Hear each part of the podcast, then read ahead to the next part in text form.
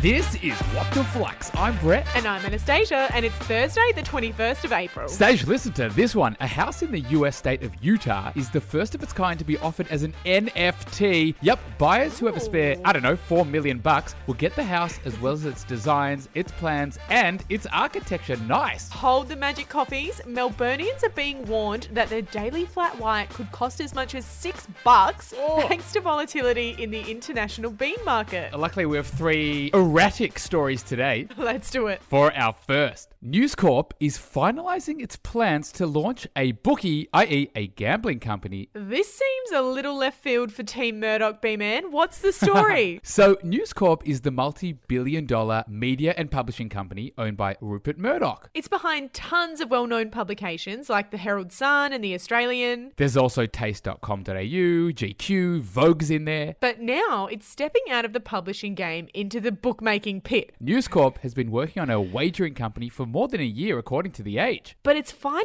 landed on the goods, settling on a partnership with a group of investors. Now, Stage, this group, it includes the guy who actually built Sportsbet and BetEasy. Now, the hope is that this new betting venture will drive a huge amount of revenue and offset declines in the company's print media assets. And yes, oh yes, News Corp does plan to leverage the reach of its big news publications and its ownership of Foxtel to push this new product. So, what's the key learning? In any industry, finding the right distribution partner is well and truly key. Now, when it comes to bookies, it looks like broadcasters or news publishers are just that. More and more, the betting industry is seeing broadcasters take equity stakes in betting companies. That's in exchange for sponsorship rights and brand promotion during live sports events. So basically, it helps bookies increase their reach and their audience, plus, it's a good source of additional revenue for broadcasters as well. For our second story, Dimmicks, the old school bookstore chain, reckons that book sales are soaring across the country, and it's partly thanks to none other, wait for it,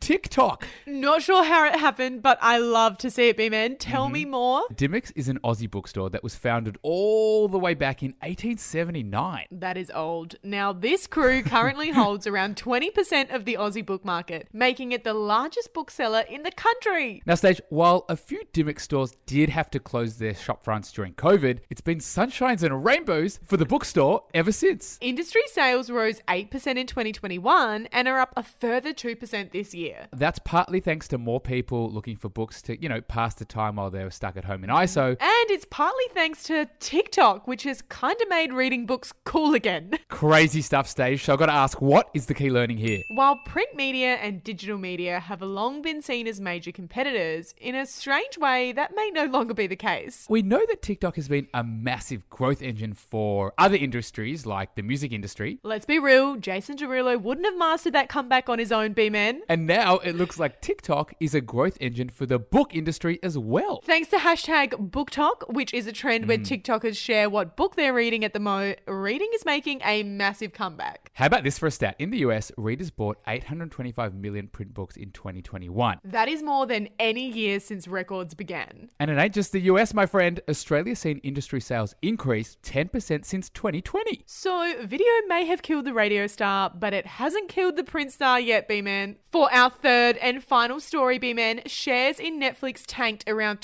25% after the company reported that it lost a whopping 200,000 subscribers in the first three Wow. months of the year. Big, giant yikes for Netflix. It has to be said. So tell me what happened here. Netflix was a big, big winner when COVID lockdowns forced households inside and onto the telly. But the days of these gains are overstaged because people are returning to their normal outdoor lives. So Netflix's subscriber growth is slowing down. Even with that in mind, Netflix expected to add around 2.5 million subscribers in the first three months of the year. But uh, the results were much, much worse, my friend. Netflix actually lost 200,000 subscribers. And since its subscriber growth is generally a sign of the company's future profitability, investors took the news pretty badly. They sent shares down a whopper of 25%. But why the loss in subscribers, B Man? Netflix reckons that its increased prices were actually a big part of the problem. So, So, what's the key learning? When times get tough economically, generally speaking, consumer